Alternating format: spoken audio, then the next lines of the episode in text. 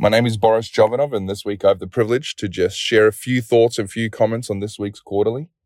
Um, it's the last, um, it's the last study in this week's quarter, um, and hopefully, each and every single one of us um, are more willing, more equipped, and more inspired to be able to share the faith that saved us with others, so that they too may be able to experience the joy of salvation. I know I've really enjoyed this series. And I think any time that we can be reminded and trained and equipped to be able to share our faith will not only bless others, but will also increase our own experience. But we know ultimately, in order for us to be able to share our faith, we have to take a step in faith. And so that's what this week's lesson is entitled. And the main focus passage that, that kicks it off is found in Philippians chapter 2, and verse 5 through 7. And the Bible says, Let this mind be in you, which was also in Christ Jesus, who being in the form of God did not consider it robbery to be equal with God, but made himself of no reputation, taking the form of a bondservant and coming in the likeness of man. In this passage, we have an amazing challenge. We have an um, a, a, a great task and a great calling and an invitation for our mind to be shaped in the likeness of the mind of Christ. And as we take some time to consider what was the life of Christ, one thing that I don't think would come to anyone's mind is a life of comfort. I think as I reflect on the life of Christ, as I reflect on what's revealed in the Gospels, his life seemed to be full of discomfort, but him having an uncomfortable life did not mean that he didn't have an amazing life. Because at the same time, as I read the Gospels, I am amazed by what Jesus was able to do. I'm amazed by how he was able to lead. I'm amazed by the impact that he made on this world. And most importantly, I am amazed by what he was willing to do for me when he died on Calvary. Now, as we contemplate the life of Christ, what kind of life, what kind of mindset would he have had to have in order to be able to have the impact that he had and in order to be able to provide the salvation that we get to enjoy today? Well, quite obviously, he had to have a selfless mind. And I really do think one of the biggest hindrances that we have in our own hearts, preventing us from being able to experience the full power of God and to be able to witness Him reaching the millions and millions and millions of people that He wants to reach, is that it's very difficult in the life that we're living to divorce our desire from the desire of comfort. I think it's very natural for all of us to want to receive love. It always feels very good when someone is going the extra mile for you and it feels special. It feels important. It feels, it feels like you're loved. And then what can often happen is that we try then do the same thing for others in a way that can minimize the effect or the toll or the sacrifice that it takes on us. And I think those two desires, the desire to love and the desire to share, and the desire to preserve self and to preserve our comfort, they don't go hand in hand well. One will hinder the other. If you want to share, you're most likely not going to be able to be comfortable. And if you want to be comfortable, well, that's probably going to hinder you from being able to share the way Jesus was willing to share. Jesus, we know, he was equal with God, he was God. And yet, in the context of what aspect of Christ's mind are we to have, Philippians speaks of Jesus being God, but then emptying himself, stepping out of his comfort, out of his power zone, out of all his privileges to be able to help and serve and save. Now, listen, it's true that we will never be able to give as much Christ gave because Christ, being God, always has an infinite amount to give.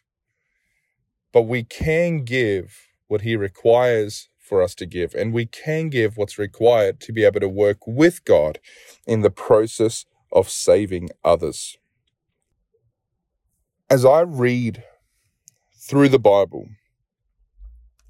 whether we're looking at Matthew chapter 4, 18 through 20, where Jesus called Peter and John, and we read through the rest of the Gospels and we go into Acts and we read through the book of Acts, and then all the way through the New Testament, it doesn't seem like the church had a very comfortable journey. On a phys- on the physical, secular, um, material level of life, I don't think that as I read scripture, I've ever had the thought of, man, I wish I possessed all the cool stuff that Paul had, or I wish I had as much money as Peter had. Those thoughts have never entered my mind. But what I do often really feel um, inspired by is that I wish I had the faith to let go of the things I have. I wish I had the faith to not pursue the materialistic goals, to be able to invest in what is actually eternally lasting, and that is souls who are saved in the Lord. One of one of the things that as a pastor I'm often confronted with is the reality that we do want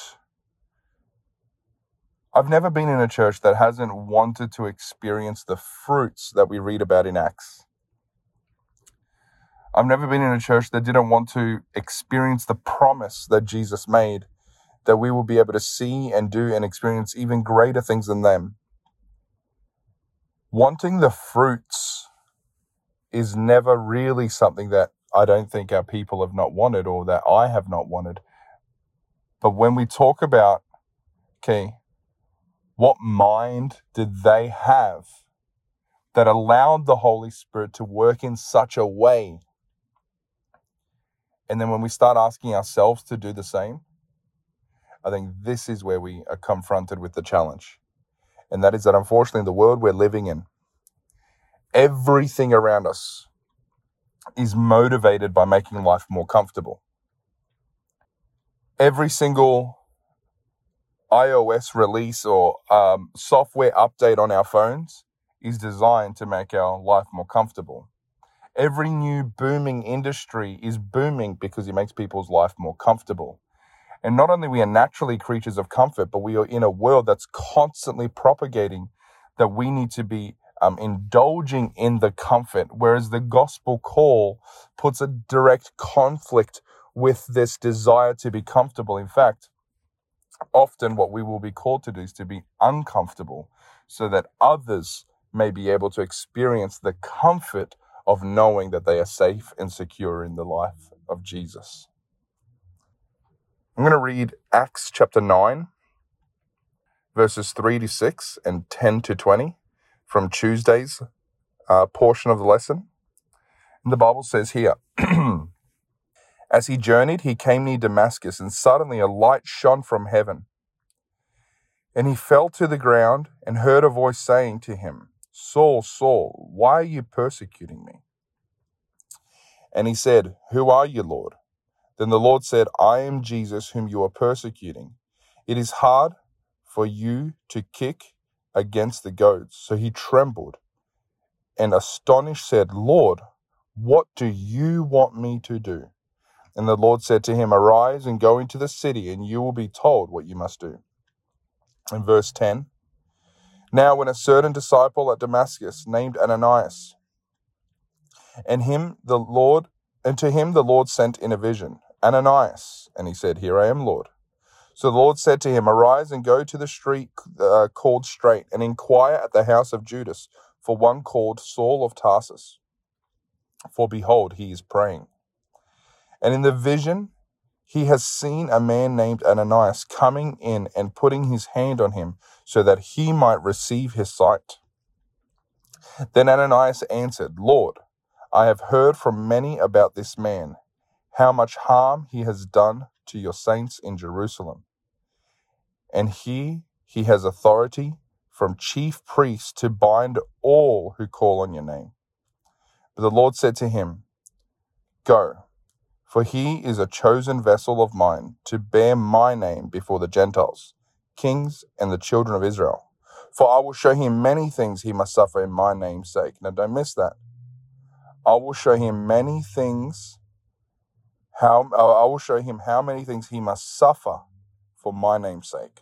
and Ananias went his way and entered the house, and laying his hands on him, said, Brother Saul, the Lord Jesus, who appeared to you on the road, as you came, has sent me that you may receive your sight and be filled with the Holy Spirit. Immediately there fell from his eyes something like scales, and he received his sight at once, and arose and was baptized. So when he had received food, he was strengthened. And then Saul spent some days with the disciples at Damascus.